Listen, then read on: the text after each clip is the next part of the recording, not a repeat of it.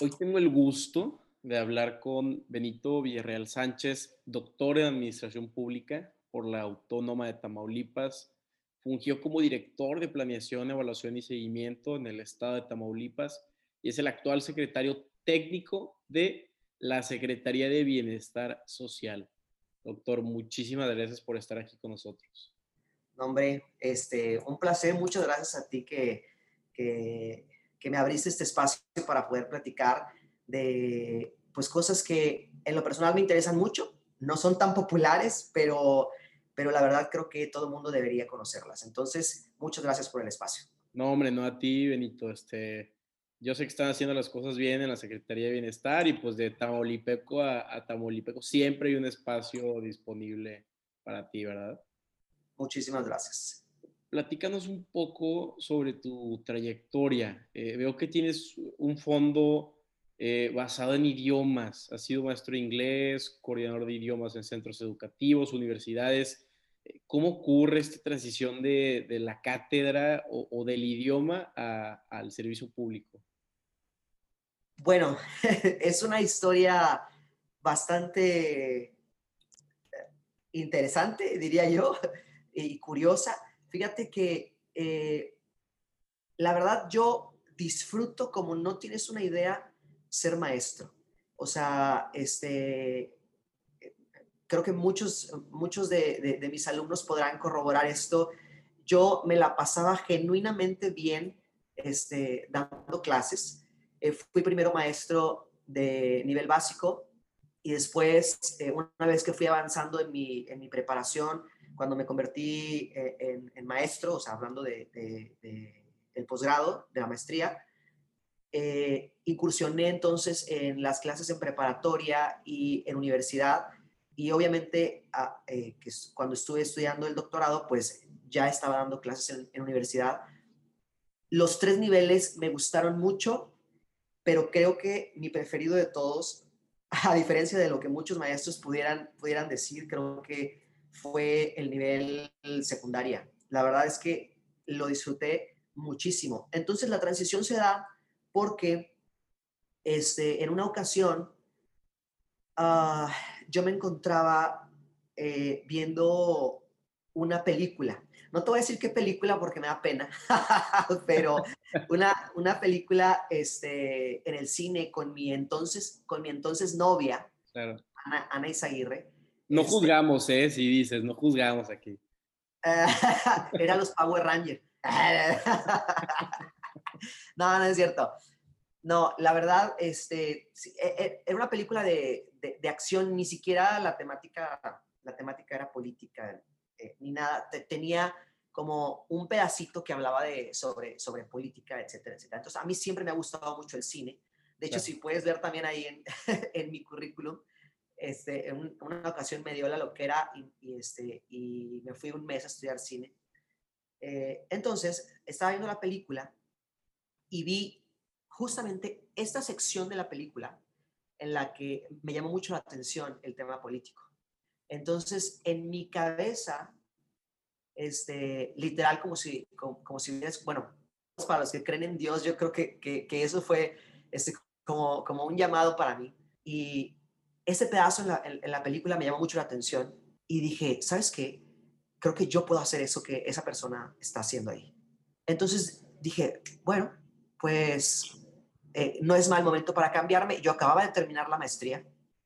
Este, no es mal momento, eh, eh, a fin de cuentas, hago una investigación este, en políticas públicas educativas. O sea, hago el, el, link entre, entre digamos, las dos ah, carreras, las dos vías. Entonces, empiezo a investigar qué hay, ¿no? ¿Qué hay, qué hay para estudiar? Eh, había una, un, doctorado en el extranjero. Eh, esto eh, era en Australia. Y bueno, como pudiste verlo ahí en el currículum, pues hablo inglés, así que no, no, no sería ningún problema. Pero pues sucedió que que mi papá enfermó de cáncer, entonces, este, pues eh, ya tenía la beca, ya tenía el cheque, ya tenía todo, tomé la decisión de, ¿sabes qué? Mejor no me voy, me quedo. y me estudié en la UAT. Y pues la verdad fue, creo que fue una buena decisión porque mi papá nada más este, estuvo con nosotros eh, un año y me, dos años, casi dos años más a partir de eso. Entonces, pues lo disfruté y todo y, e hice mi doctorado aquí en, en México, aquí en la UAT, este, en Administración Pública y, y bueno, pues esa fue eh, la razón. Y de hecho dije en mi cabeza, a ver, si me estoy equivocando, pues ¿qué es lo que puede pasar? Que estudie algo, que, que, invierta en mí, en mí mismo, conocer otra, otra cosa, otro vocabulario, otro, otros conceptos, este, y, y nada pase, ¿no? Pero resulta que, pues sí pasó, y esa es otra parte de la historia que también es muy interesante. Claro, y digo, aunque te hayas equivocado, que digo, no es tu caso, mínimo te equivocas en tus propios términos, ¿no? Así es, exactamente. Ahora, vemos que estás muy activo en, redes sociales, especialmente en Facebook. Este, me llama la atención cómo eh, creas episodios sobre temas, eh, no sé, fascismo, populismo, pero muy bien resumidos y, a, lo que van, ¿no? Este, ¿Cuáles han sido tus reacciones en redes sociales? Este, ¿Ha habido mucha polémica? Eh, lo ¿Están entendiendo esos conceptos que luego pueden ser medio complicados? Fíjate que este, comencé, todo el movimiento en, redes comenzó porque, bueno, por algunas cosas que estaban sucediendo en México y yo comencé a, como a, ver este, es, este gran cúmulo de lo que para mí parecían mentiras, ¿no? Entonces yo dije, oye, a ver, es que eso está muy extraño lo que está pasando en México este, a partir de hace tres años y hay eh, como que algo para mí fue diferente con la llegada de, del actual gobierno federal. Entonces dije, a ver, ¿qué, ¿qué, es lo que está sucediendo? ¿Qué es, ¿Qué es lo que no estoy entendiendo que hay detrás? de, de, este movimiento, aparentemente movimiento social. Así que me di a la tarea de ir investigando una, serie de cosas y una cosa, así como, como en las relaciones, ¿no? Una cosa llegó a la otra y la otra llegó a la otra y cada vez fui profundizando más en el tema.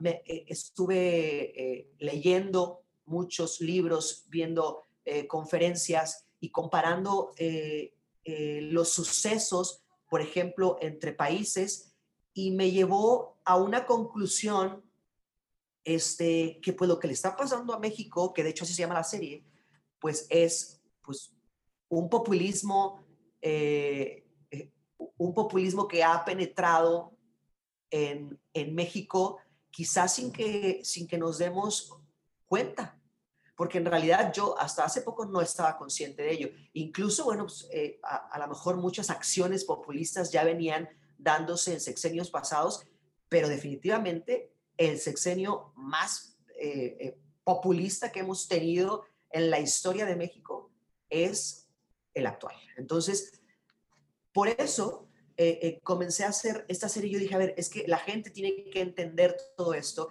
y para entenderlo tiene que como captar eh, estos conceptos que, yo también tuve que digerir antes para poder entender lo que le estaba sucediendo a nuestro país. Entonces, claro que los, los, videos, creo que el, más largo dura tres o cuatro minutos, pues obviamente no puedes extenderte tanto ni, ni, dar tantas características de cada uno de, los movimientos políticos que menciono ahí, pero, pero creo que son un buen resumen necesario para comprender eh, la situación actual de nuestro país. Entonces, esa es la razón por la cual eh, yo comencé a hacer esos videos.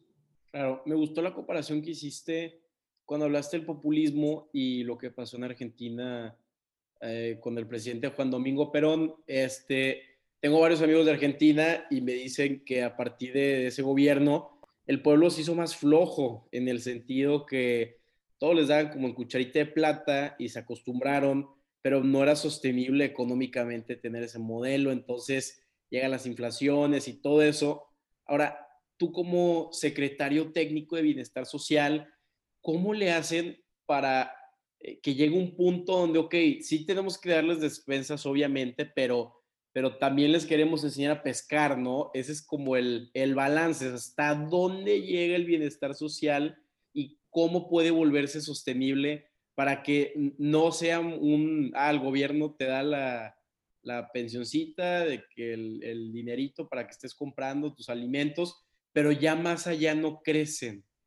Claro, es, es que está diciendo algo súper importante porque no es precisamente que, que, el gobierno deba desaparecer este, los programas sociales, ¿no? O sea, no ese es el sentido porque, de hecho, programa social tiene, está súper relacionado con algunas medidas socialistas, ¿no? Y, y, lo que significa el populismo es simple y sencillamente una variante del socialismo. Pero como lo he puesto en varias de mis redes sociales, dos cosas muy importantes. Una es siempre espero estar equivocado con lo que le está pasando a México. ¿Me explico? O sea, no pretendo estar en lo correcto porque estar en lo correcto significaría estar caminando hacia un desastre en nuestro país.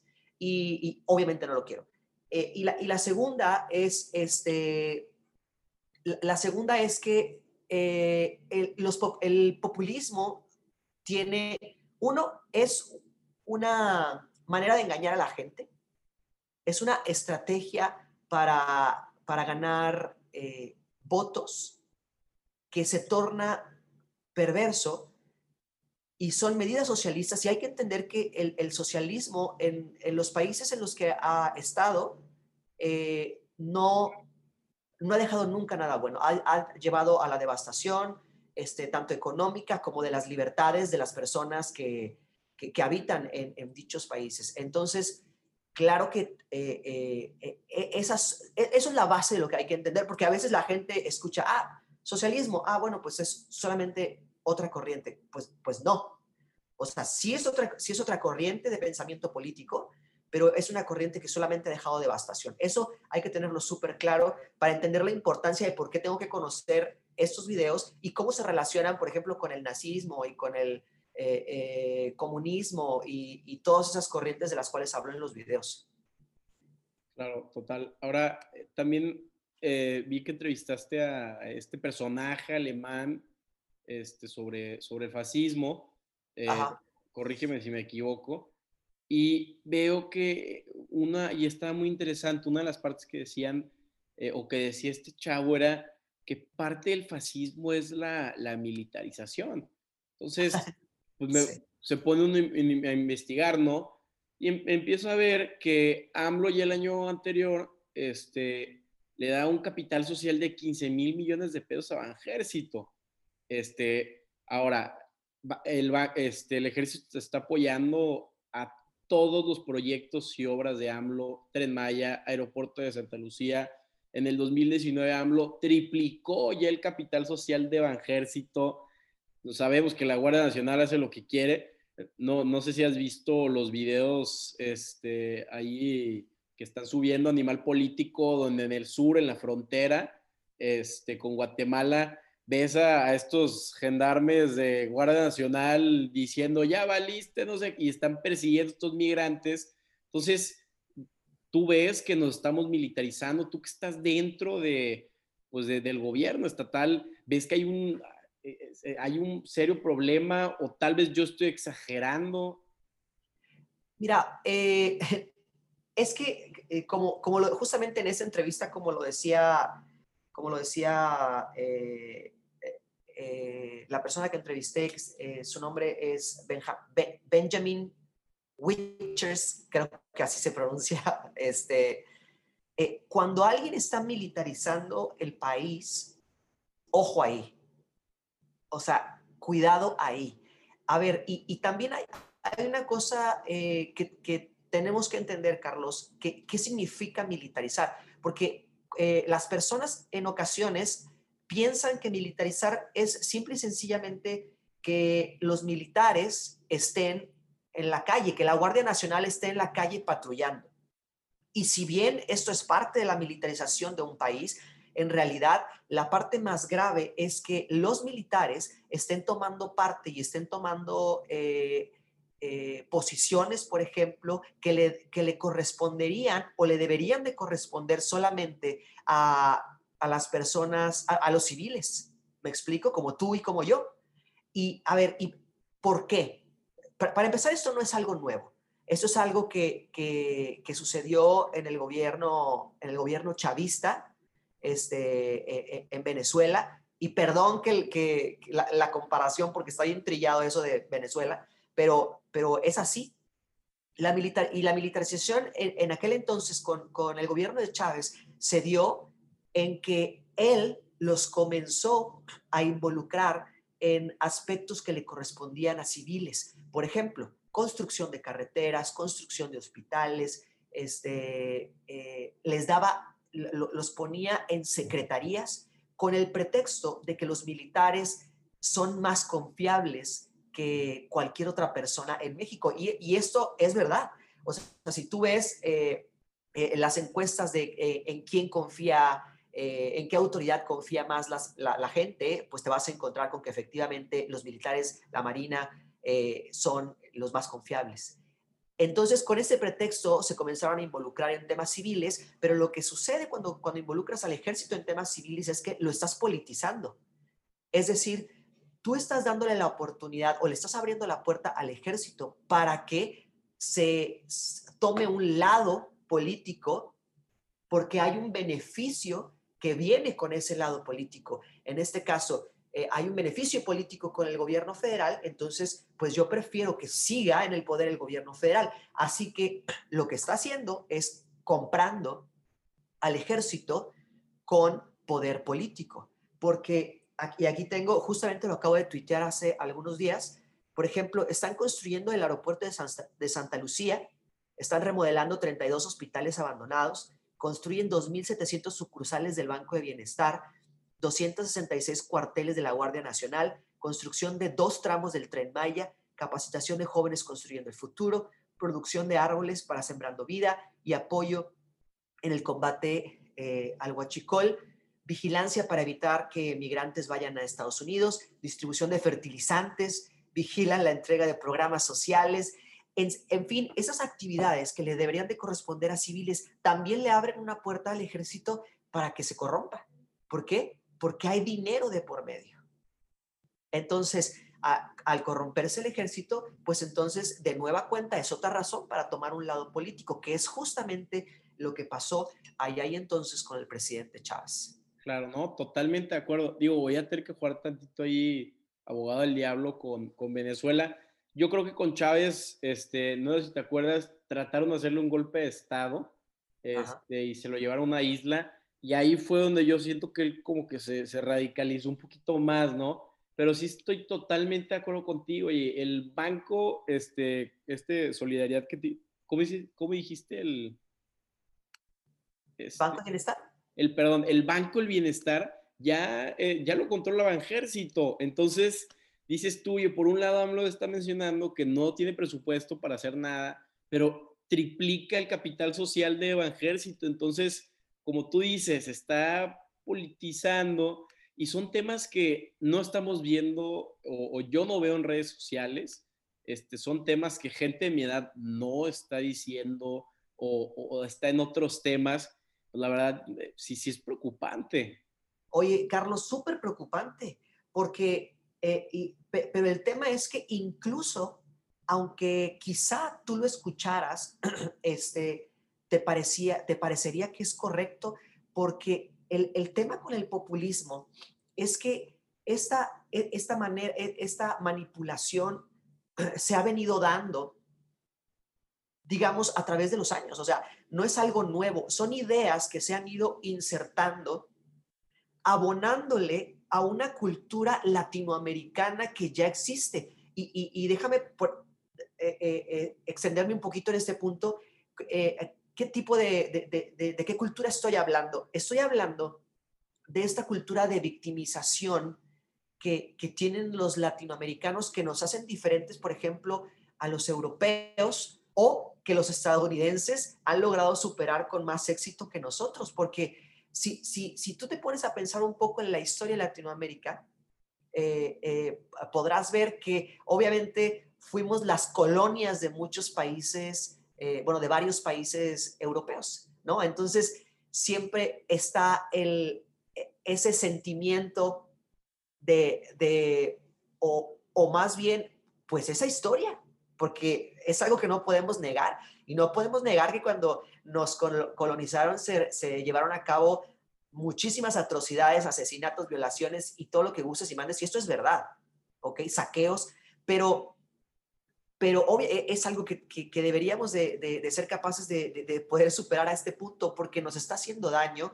y está tomándose e, e, este, este sentimiento de victimización eh, para ser utilizado por los populistas, porque en realidad eh, ellos, por ejemplo, el presidente de México, ¿cuántas veces no ha querido o ha mencionado en sus mañaneras este, que España debe de pedirnos perdón?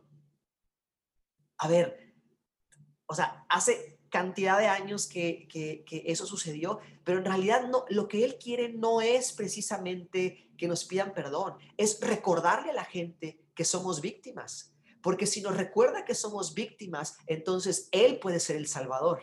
Y esa es una de las características de, un populista, que viene y se vende como yo soy el salvador de los pobres, yo soy el salvador de las víctimas, yo soy el salvador de los que no pueden, yo vengo a darte lo que necesitas y voy a repartir, eh, a hacer una redistribución de, la riqueza eh, y así te voy a salvar. Entonces, eso provoca que que, la, gente, vaya, casi lo idolatre. Y, contestando a la pregunta de hace rato, que creo que no la contesté, que cuál ha sido la reacción en redes sociales, pues hace como un mes eh, puse unos cuantos comentarios de hate que me llegan a, a, a, Insta y a Facebook, sí, de gente diciéndome, no te metas, no te metas con AMLO porque a él lo protege Dios, este, y, tú eres un chayotero y bla, bla, bla. O sea, cosas de ese tipo que te dan a entender, o sea, wow, cómo la gente puede proteger a alguien de esa manera. Pero es, son ideas tan insertadas, tan bien trabajadas, que, que, las, las oposiciones que han existido a lo largo del tiempo en México no han podido desechar. Incluso algunas de ellas se han apropiado de estas mismas ideas. Por ejemplo, Carlos, si yo te digo, ¿tú qué crees? ¿Justicia social te parece que es algo bueno? ¿Debe de haber justicia social? Bueno, pues yo te, o sea, la justicia social es, algo que se ha hablado tanto, Carlos, o sea, se ha hablado tanto, e, es, es, parte del discurso de los, de, de, el presidente Andrés Manuel, en su mayoría, los otros partidos casi no los he escuchado, pero al menos él sí, y, sus simpatizantes también, pero en realidad la justicia social es un concepto que se contrapone en sí mismo. Justicia es darle a cada quien lo que le corresponde. ¿Me explico? Entonces, para que, para que, haya, para que haya justicia, eh, tiene, que, tiene que haber una protección de los tres derechos fundamentales eh, que, le han dado prosperidad al hombre a través de los años. Por el, derecho a, la vida, a la propiedad eh, y a la libertad.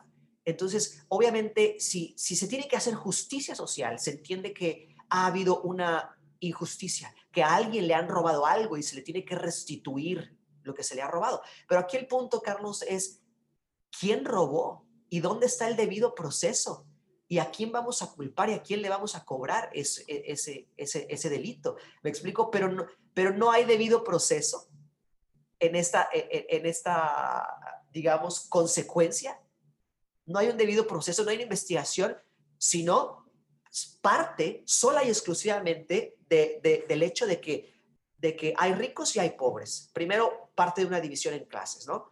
Y que, y que los ricos, perdón, que los pobres son pobres porque los ricos le robaron a ellos, lo cual no es necesariamente verdad. Y en todo caso, los únicos quizá que, que ha sido comprobados, por ejemplo, como los hermanos del presidente, que está comprobadísimo que robaron, ¿me explico? Entonces a ellos se les debería estar cobrando, sin embargo no se le cobra a los demás, sino la justicia social es quitarle, quitar, quitar a través de expropiaciones o quitar a través de los impuestos a la gente eh, y, y regresárselo a los pobres. Entonces, básicamente los que están pagando esos platos rotos no son los que robaron. ¿Me explico? Eh, en todo caso, eh, pues no sé, empresarios o políticos o qué sé yo, porque no hay, como te digo, no hay un debido proceso, no hay, no hay investigación. Sino solamente hay una consecuencia y la consecuencia es para ti y para mí. Normalmente la clase media, que es la que los que tenemos negocios, pagamos impuestos o trabajamos y todo eso, somos los que pagamos la mayoría de, de, de, ese dinero. La clase media y pues los ricos, pero obviamente la clase media pues somos muchísimo más en México. Entonces, entonces es un concepto tan generalizado que, que, que así a priori te parece súper bien, pero ya si lo analizas, entonces la verdad es que no es justicia, porque no se le está dando a cada quien lo que, lo, que le corresponde, porque el que robó no está yendo a la cárcel y no está pagando lo que hizo, sino alguien más está pagando. Entonces, básicamente, ese concepto está mucho más cerca de robar que de justicia. Entonces, sí me explico, o sea, cómo, cómo ha ido penetrando este, e, este tipo de, ideología en, nuestra, eh, en nuestra cultura, aprovechándose de esa, de esa victimización que, que tenemos y además que no somos los únicos que nos vemos como víctima, ¿eh? o sea, la CEPAL, por ejemplo, durante muchos años este, nos protegió, ¿no? Entonces tenemos ese, esa tendencia a buscar como, como un protector porque hubo unos aprovechados, unos bullies internacionales que, que, vinieron y nos saquearon y nos abusaron y todo eso, lo cual es verdad, pero si no superamos eso, va a seguir llegando este tipo de personajes a, nuestros países a, intentar vernos la cara. No, totalmente de acuerdo, Benito. Este, déjame irlo digiriendo porque sí, temas muy, muy importantes y yo creo que le diste eh, pusiste la agujita en la mera espina dorsal, entonces hasta me está dando toques en la espalda, ¿no? Yo creo que este problema ya ha sido desde nuestro origen, este, son como nuestros valores nacionales, ¿no? Que, que no nos damos cuenta y que no vemos, pero que existen. Estamos bien indoctrinados, como tú dices, si no nos damos cuenta, este, vemos la novela que es, este, es pobre, pero es honrado, este, la Virgen te lo quiere pobre, pero honrado. Entonces, empiezas tú con este tema victimizante que tal vez sea nuestra religión, tal vez en base sea, este, pues el hecho que tenemos mucho que llegan los españoles y, y violan a todos. Y, y muchas de esas veces no es cierto, o sea, México es una mezcla entre e, el español y el indígena. Somos, la mayoría somos mestizos. Entonces, es, es una base, una historia que, que nos han tratado de imponer para, como tú dices, sentirnos la víctima, sentirnos el, el niño desamparado y que llegue papá AMLO a decirnos todo va a estar bien, mijito, porque nos gusta eso, ¿no? Desde nuestra familia, que pues es la figura paterna fuerte, y, y eso como que de una forma rara y, y chistosa, lo, lo, vemos también en nuestro gobierno, ¿no? O sea, tú sabes que la familia es el núcleo de cualquier sociedad y luego se va a ir subiendo a escalas más grandes y lo estamos viendo en el gobierno. Entonces, tú, estas personas, o, tú, ¿qué recomendarías? Oye, Benito, eres, eres, has sido maestro, has sido docente, tienes un, un doctorado. ¿Cómo podemos ir cambiando este chip o estos valores eh, para que el pueblo o la gente se vaya dando cuenta y ya cuando llegue otro presidente populista, que siempre van a existir, digo, otro candidato, que siempre existen, ya podamos darnos cuenta de, de, este tipo de cosas, ¿no? Quitarnos como el velo de la cara. Claro, mira, yo creo que eh, varias cosas muy importantes. La primera es que la educación, eh, y, yo creo que me ha servido mucho haber sido docente antes de, incursionar en, temas políticos, eh, la educación es clave, o sea, es clave. De verdad, eh, tendríamos que reformar muchos de nuestros, de nuestros programas para poder enseñar verdaderamente a, a las próximas generaciones a, a, no ser víctimas, sino a valerse por, por ellos mismos y a saber que en realidad el, gobierno no tiene por qué resolver sus problemas como persona. ¿Me explico? O sea, es decir, bajo mi perspectiva, Carlos, el gobierno debe de sentar, digamos, el ambiente, un ambiente que proteja estos tres derechos fundamentales. De, hecho, de esto voy a hablar, voy a sacar una, una próxima, eh, una próxima serie este, acerca de justicia social precisamente, pero eh, eh, tú, tú puedes ver a través de la historia cómo cuando se protege los el derecho a la vida, a la propiedad y a la libertad, fue entonces cuando se desató el progreso en la humanidad. Entonces, el e, este es el ambiente que el gobierno debería, debería poner a la sociedad para que puedan cada uno de nosotros estar en posibilidad de alcanzar nuestras metas eh, personales, materiales, espirituales o cualquier meta que alguna persona se plantee. Pero en un ambiente, por ejemplo, en donde, en donde la inseguridad está cañona, gracias a Dios, tú y yo este, estamos viviendo ahora eh, mejores tiempos en Tamaulipas, pero no es así en el resto de México. O sea, eh, eh, una persona no puede prosperar, no puede, no puede prosperar si no puede acumular. ¿Me explico? Porque es así como se da, como cuando hay, cuando de lo que, de lo que produces hay un sobrante y ese sobrante lo puedes ya sea reinvertir, lo puedes vender, lo puedes hacer algo que te, que te retribuya económicamente de alguna manera y así se da entonces la prosperidad. Entonces, ¿cómo puedes tener una seguridad eh, si, si, si entonces tú quizá puedas ser asesinado por, para que te quiten, para que te roben eh, ese sobrante? O, puedes, eh, a lo mejor, alguien te puede privar tu libertad, etcétera, etcétera. Bajo ese, bajo ese clima, no puede haber prosperidad. Entonces, una de las cosas que tenemos que entender es que el gobierno nada más debería de poner este, las bases, estas, eh, proteger estos tres derechos fundamentales para que nosotros como individuos podamos prosperar por nuestra cuenta. Ahora, claro que Claro que esto no significa, por ejemplo, que no debe haber apoyos sociales, porque como bien lo dicen, hay algunas personas que son más favorecidas que otras momentáneamente. Entonces, por supuesto que estos apoyos sociales, que, que a su vez protegerían la salud y la salud se entiende que protege la vida, pues entonces habría que enfocarlos muy bien, pero enseñarle a esas personas a que, a que deben de, que tienen la capacidad, porque eso también significa eh, dejar al Estado de un lado. O sea, dejar al Estado de un lado es decir, bueno, yo soy capaz.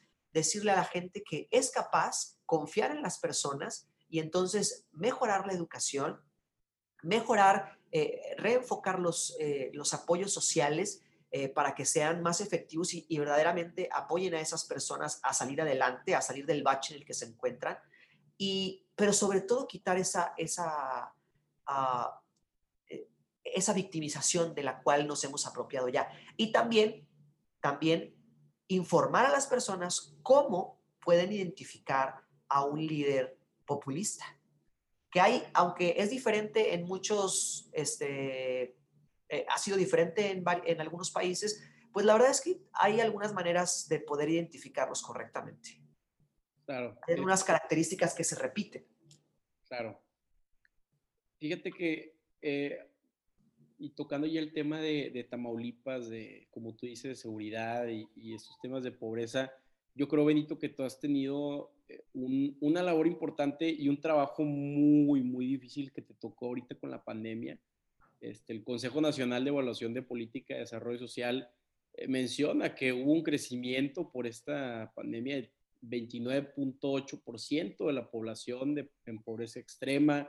En Tamaulipas del 2018, ahorita el 2020, eh, aumentó de 104 mil a, a 135 mil en el 2020 y, luego tú tienes una labor de prevención importantísima porque estás con estos sectores y grupos este, marginados y, los están ayudando por, temas de prevención, ¿no? O sea, este, si ustedes hacen un buen trabajo y ayudan a estos sectores marginados, entonces eh, se vuelve un círculo virtuoso donde evitan y previenen crimen, porque pues, hay una relación muy, muy directa entre la pobreza y el crimen. Este, ya hablando de, Tamaulipas, de nuestro estado, ¿qué se está haciendo? Este, eh, háblame de, todos los proyectos sociales que están teniendo, porque al final del día estos proyectos nos dan frutos a nosotros, a nuestros hijos.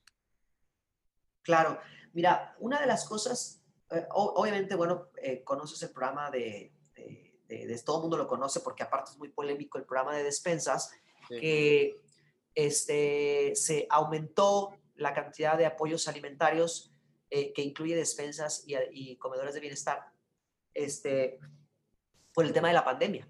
aumentaron estos, estos apoyos eh, a raíz de que, pues obviamente eh, las personas no podían, bueno, el gobernador lo mandó así, porque las personas no podían salir a trabajar. ya ves que el primer año fue bastante crítico en ese sentido. Y entonces, pues nosotros aumentamos los apoyos para que más personas pudieran quedarse en casa, ¿no? Y eso nos resultó muy bien. De hecho, como bien lo dices, el Coneval nos dio un reconocimiento eh, hace, eh, ¿qué será? Como medio año quizá, eh, por la, como el Estado que más acciones en el tema alimentario había realizado. Pero no nada más quiero quedar, quiero que se queden con ese, con ese sabor de boca de que, ah, bueno, pues reparten despensas, ok. Pero tenemos un programa aquí en Bienestar que a mí me parece un, camino hacia esta libertad, hacia este, e, este deshacernos de, de, nuestro sentido o nuestro sentimiento de victimización, que es el eh, los programas de subsidios muchas personas llegan, llegan a bienestar y nos dicen, ah, quiero tal producto este, subsidiado. Digo, quiero tal producto, ¿no? Pero piensan que es regalado. Entonces nosotros le comentamos, ¿sabe qué? Es que es subsidiado nada más. Nosotros ponemos una parte, usted pone la otra parte. Pero esto, Carlos, es con toda la intención, con toda la intención de que, de que las personas eh, puedan eh, saber y darse cuenta que ellos también pueden eh, cooperar con su propio bienestar, que no, no, no dependen totalmente de, de, los gobiernos.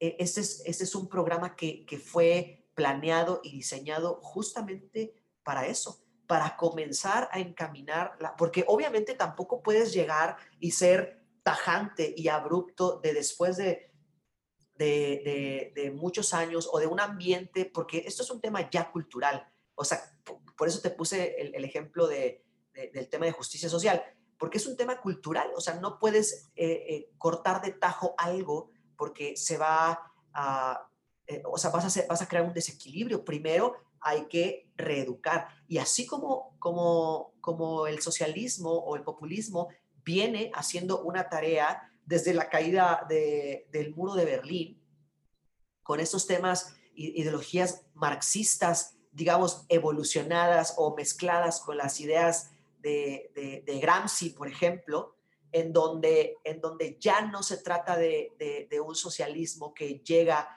disruptivo y este, eh, que crea guerrillas y que crea disturbios para ganar el poder, sino muta a un socialismo que, que se, digamos, llega por la vía, ah, por la vía legal, llega por la vía de votos, llega por eh, eh, las ideologías, llega por las ideas a cambiar los valores primero para que poco a poco se vaya aceptando esa ideología y entonces sí lleguen los mandatarios populistas. ¿Qué es lo que está sucediendo? Y por eso es tan importante, Carlos, porque algunos dicen, no, es que tú comparas a, AMLO con Chávez y para nada es cierto.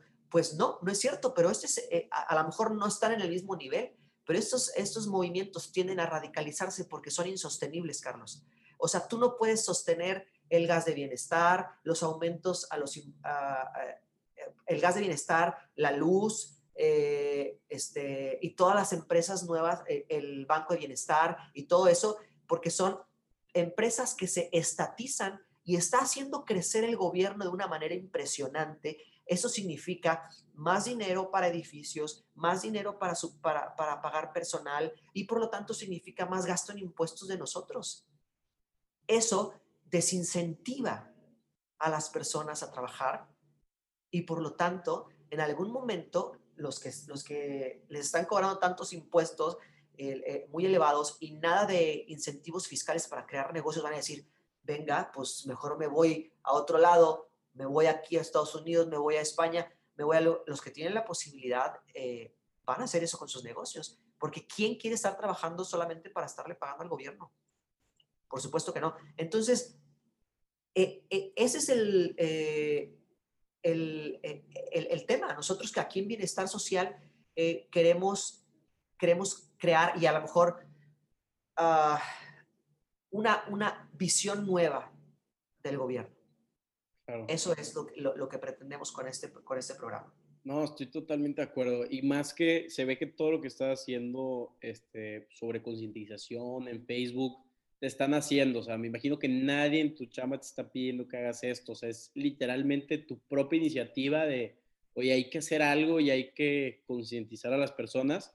Entonces, qué padre que lo estés haciendo, Benito. Algo, última cosa que nos quieras platicar antes de cerrar la, entrevista? ¿Dónde te encontramos en redes? Sí, pues miren, eh, yo sé que eh, en ocasiones ah, pues no tomamos interés por este tipo de, por este tipo de cosas, pero eh, creo que como jóvenes, y discúlpenme si me cuento por ahora entre, entre los jóvenes a mis 35 años, pero eh, creo que debemos involucrarnos un poco más en estos temas porque eh, cultivarnos un poco más, investigar un poco más, no quedarnos con, con lo que se dice en los medios, eh, comprar cifras o si de plano no tienes, no tienes chance, pues sigan a gran cantidad de, de personas que se dan a la tarea de hacer este tipo de investigaciones, que hablan de este tipo de temas, porque nunca, nunca es malo tener otro punto de vista. Y cuando vean, cuando conozcan toda esta información, por ejemplo, si se avientan toda la serie pasada de, qué le pasa a México, donde hablo de populismo, nazismo y eh, comunismo y todo eso, se van a dar cuenta que, hay mucha similitud, mucha similitud entre, entre lo que sucedió en otras naciones que están devastadas ahorita y lo que está sucediendo en México. Entonces, Obviamente, como nuevas generaciones, nosotros no queremos que suceda eso. Queremos un México próspero, queremos un México eh, eh, competitivo, ¿por qué no? Queremos un mejor México para, para nuestros hijos. O sea, muchos de nosotros o ya tenemos hijos pequeños como yo, que tengo gemelas, o ustedes próximamente ya van a tener este, eh, su familia. Y obviamente yo sí, yo sí me pongo a pensar. De hecho, Carlos, te voy a, te voy a, a confesar que yo jamás en mi vida había considerado irme del país, ¿eh? este, porque a mí me gusta mucho México. Sin embargo, al ver todo el panorama que está sucediendo en México, el, descaro con el que se está engañando a la gente, y, aparte la, gran aceptación que tiene este personaje, o sea, es preocupante. Entonces, yo, la verdad, hace unas no sé, un, mes quizá consideré, la verdad, irme de México. Pero quizá no sea tanto la solución. Yo creo que podemos hacer algo, yo creo que podemos hacer conciencia y esa es la intención de, esto que estoy haciendo. Ustedes me pueden encontrar ahí en redes sociales, en Facebook como Benito Villarreal, eh, en Twitter como Benito Villarreal S eh, y en Instagram como Benito Villarreal. Para que no se les olvide. Bien original, ¿no? Así es. Pues Benito, otra vez muchísimas gracias, otra vez gracias por abrirte. Yo creo que somos más los buenos que, que queremos impulsar ese cambio. Obviamente a veces sí se te antoja, ¿no? Irte a otro, otro país con menos drama, pero pues como dices, es, es, lo que nos tocó y de aquí para adelante, ¿no? Muchísimas gracias, Benito, doctor en Administración Pública y secretario técnico de, de Bienestar Social. Este, ya sabes que aquí está abierto para ti siempre el, programa y te deseamos lo mejor siempre. Muchísimas gracias, Carlos. Saludos a toda tu audiencia y pues también nosotros aquí estamos para servirles. Muchas gracias, que tengas un excelente día. Un abrazo, bye bye.